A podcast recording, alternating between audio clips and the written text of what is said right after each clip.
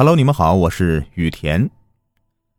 一九九四年九月份，有群众呢到佳木斯市建国路派出所去报案，称在松花江东段岸边的草丛中发现两包用塑料袋装着的人体大腿。几乎是同时啊，郊区分局、永红分局陆续接到群众报案，发现被肢解了的人体部位。经过把缺了头部的枝干进行整合，看出是一男一女两个成年人和一个小孩。由于啊，这个不知道是第一案发现场，凶手又是分段抛尸的，给侦查工作带来一定的难度。此案呢，一时搁浅了。一九九五年六月，位于嘉市南侧的农研所稻田水沟中。和嘉兴三河大桥附近又相继发现了用塑料袋装着的肢解后的尸体，这下嘉市震动了，一时间呢，这传闻四起，说啥的都有。当时的公安局局长吴继学坐不住了，他拍着桌子对刑警队下令：一个月查清死者身份，两个月拿出凶手线索，三个月要破案。经过对新发现的肢体进行了拼装整合，不过是一具没有头、左胸等重要部位的三分之二的尸体。除了能确认是男性之外，其他信息啊是一概不知。这具残缺的尸体被摆上了公安局的椭圆形的长桌上，被紧急调来的各个分局有大案经验的刑警和法医围桌而坐。指指点点，议论纷纷。从指甲发黄判断吸烟，从脊椎啊这个略弯、臀部发达推断可能是坐办公室的，从脚趾甲到下身推断年龄应该是在三十二至三十五岁，身高为一点七八到一点八米。所有这些输入微机后，一个人体画像就产生了。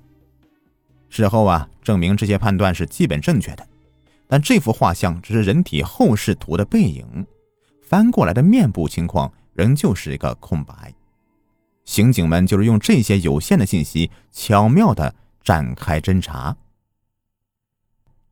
第二天，市电视台播出一条滚动的字幕广告：一个男子被车撞伤，正在医院抢救，身高一点八米左右，魁梧，左手腕有伤疤。知情者请拨打电话告知病有重谢。这一条广告啊，惊动了一位叫姓董的老人，他的儿子董大庆已经好几天没来看他了。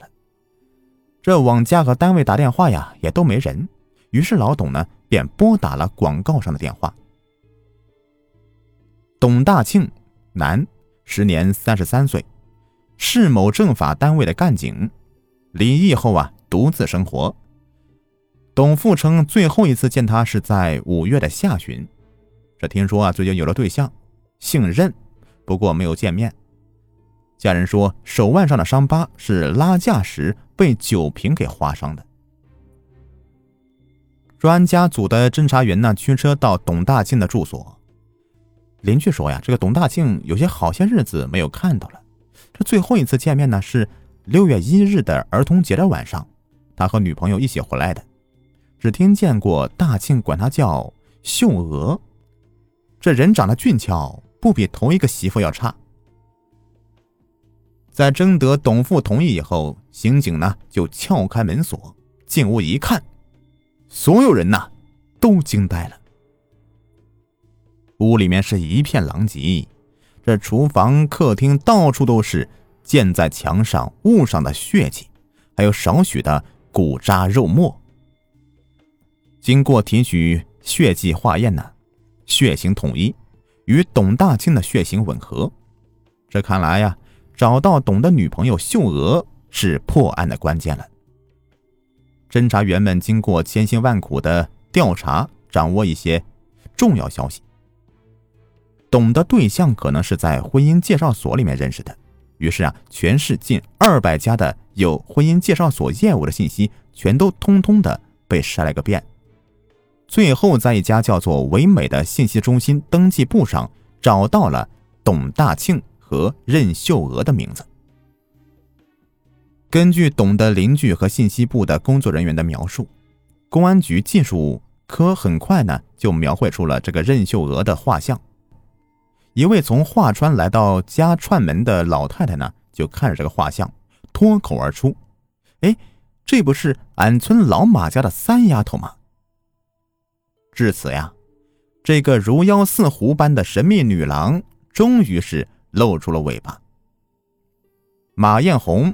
时年二十八岁，桦川县农民。一九九三年离婚后啊，独自生活。据老马家的老两口讲，离婚后的马艳红呢，一直在家市租房单过，已经有近半年时间没有见过面了。走访马艳红的同学和村民都说呀，这个人是挺和气的，见面就笑，只是轻浮了一些，心眼呢也多，没个准话。三管齐下的第三路人马呢，则蹲守于各个金融单位，因为据董父讲啊，董大庆有两万元钱的这个存折，现在已经不翼而飞了。侦查员们相信，这个贪婪魔女为谋财已挥起屠刀了，付出了相当的代价，是不会轻而易举的就放弃这咬到嘴的肥肉的。经过了半个多月的守株待兔，终于在一个傍晚，银行就要下班的时候啊，把前来取款的马艳红给拿下了。马艳红呢，在桦川县的村里呢，也是算是家喻户晓的。不单单是因为她长得出众，更在于她放浪不羁的风流本性。与丈夫离婚后啊，她整理行装，来到了家市混事。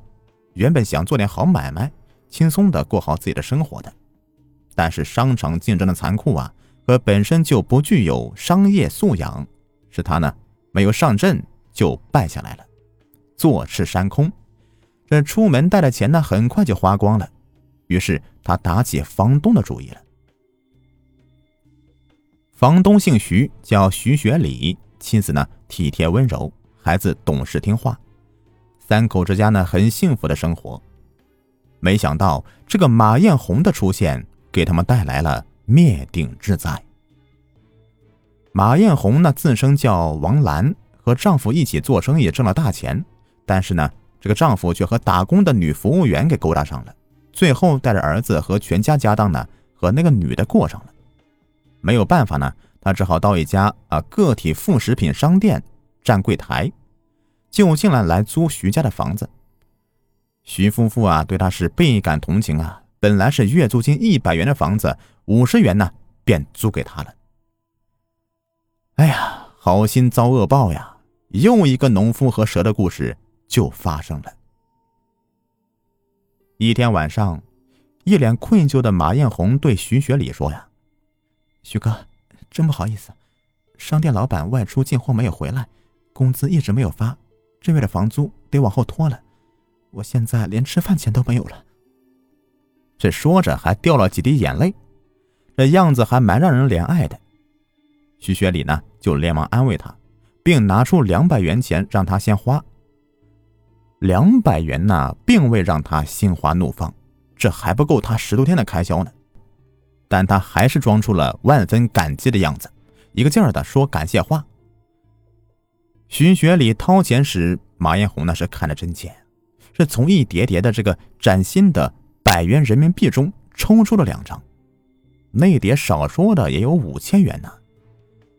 他的心呢怦然一动，徐学礼还告诉他了，明天呢他和老婆孩子就要乘中午车去省城访亲去，这大约一个星期以后啊才能回来，让他留点心看家望门的。马艳红就琢磨着。他这兜里的钞票啊，就心不在焉的就应着了。这天晚上呢，躺在床上，一个恶毒的计划就酝酿成熟了。第二天，八月二十六日，因为啊要乘火车，所以徐家三人得起得比较晚。吃饭时呢，礼貌性的过来让了一下马艳红，这正中他的下怀了。他说道。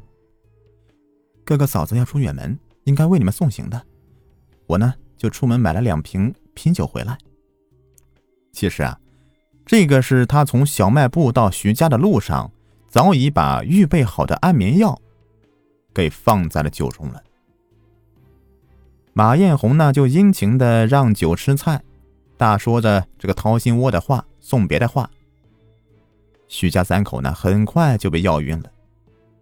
他从徐学礼的口袋里面搜出全部现金，又一不做二不休的拿过菜刀，把三人全部杀害了。这看着三具尸体，认为这么放着目标太大，干脆呢化整为零吧，把他们肢解了。于是，在地上铺上农用薄膜，就开始了庖丁解牛。然后呢，又骑着这个自行车，在沉沉夜色的掩护下，把尸块抛向稻田、水沟、桥下。这件大事干完呢，他又在市区租了一间条件更好的房子。这单身女子太惹人注意了呀。再说了，她风流本性也使她离不开男人。于是呢，她来到了唯美信息部，开始征婚了。这登记时用了任秀娥的名字，离婚的理由呢，也从这个暴发户的丈夫弃糟糠妻啊，变成了封建思想严重的婆家嫌她不生育而扫地出门。这说的信息部的姐妹们呢，个个都同仇敌忾，发誓要给他找个像样的。这个董大庆呢，身高近一点八米。加上政法干警的工作，使他是越发的显得是英俊魁梧。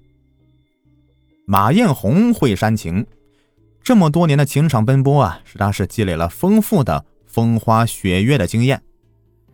相识不久啊，马艳红呢就退了住房，搬进了董的住所，并不失时机的向董描述说前夫如何能挣钱，挣钱是男人的能力的象征。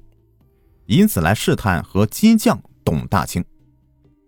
毫无戒心的董大庆呢，就拿出苦心积攒的两万元钱存折让他看，并对他许诺说：“这钱留着两人以后啊办事用。”他不知道啊，这张存折就像是通往地狱的门票，已经被马艳红偷偷的打上日期了。一九九五年的六月二日。两人呢一番温存之后，马艳红说：“老公辛苦了。”便亲自下厨炒了两样菜慰劳他，并从冰箱里面拿出三罐啤酒。这董呢不知道有诈，便接过去一饮而尽。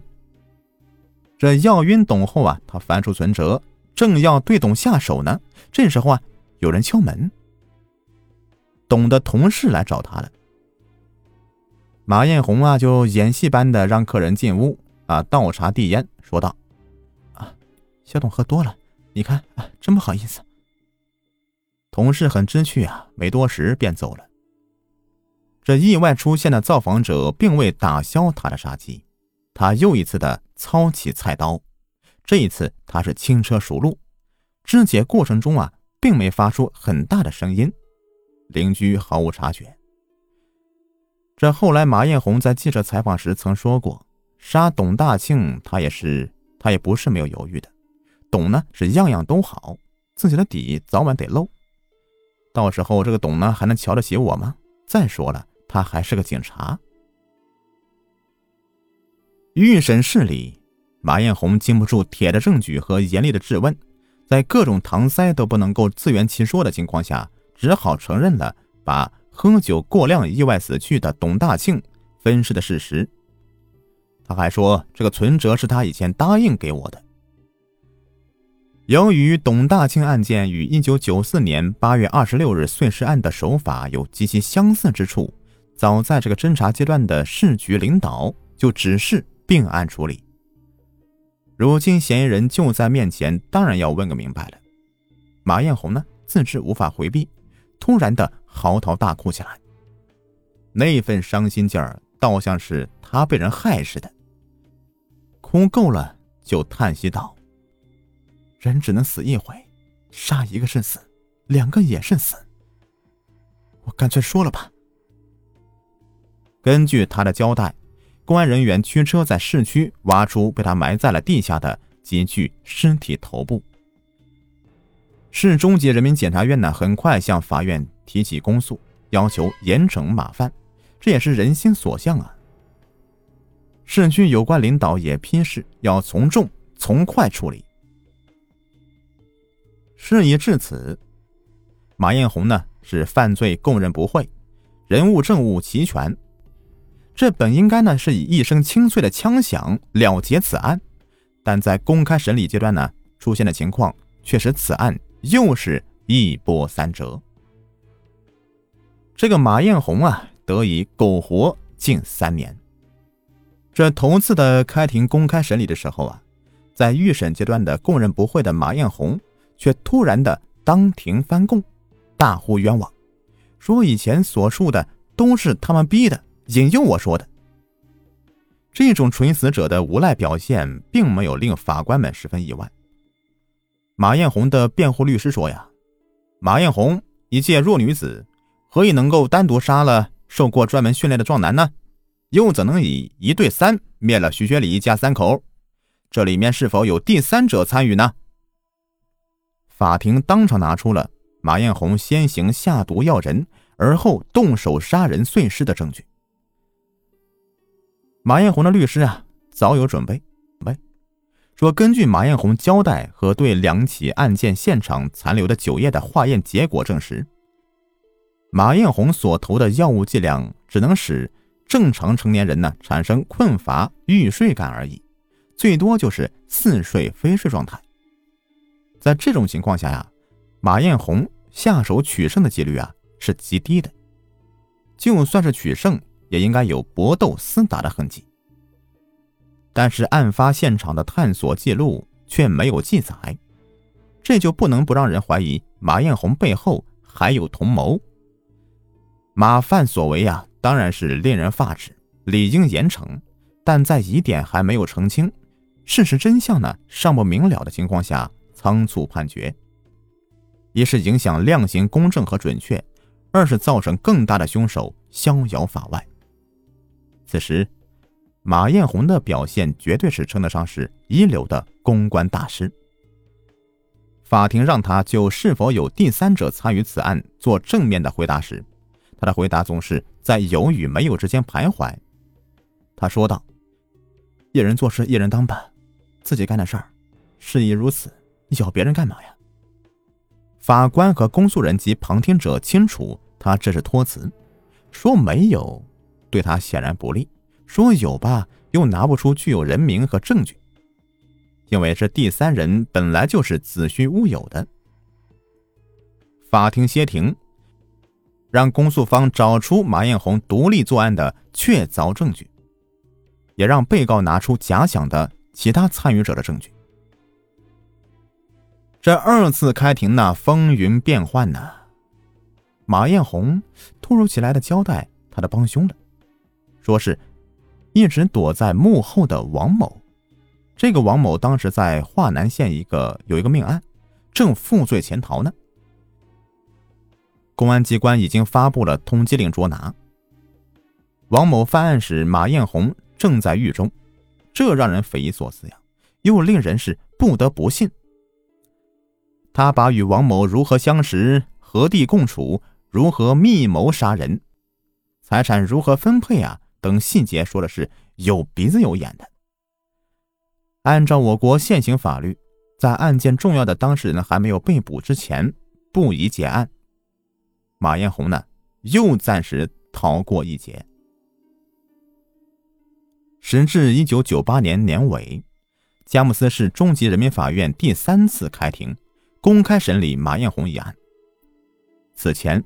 人民检察院呢，起诉科经过大量调查取证，证明马艳红所言与王某相识是虚拟的，他无法提供王某相貌上的明显特征。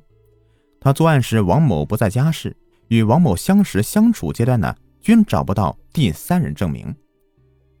法庭据此排除干扰，终于判他死刑。行刑前夜。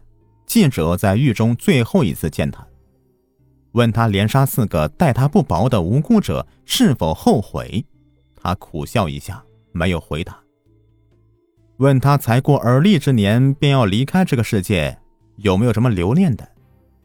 他哭了，这一次哭不是伪装和掩饰，对记者没有必要，而且他就要去伏法了。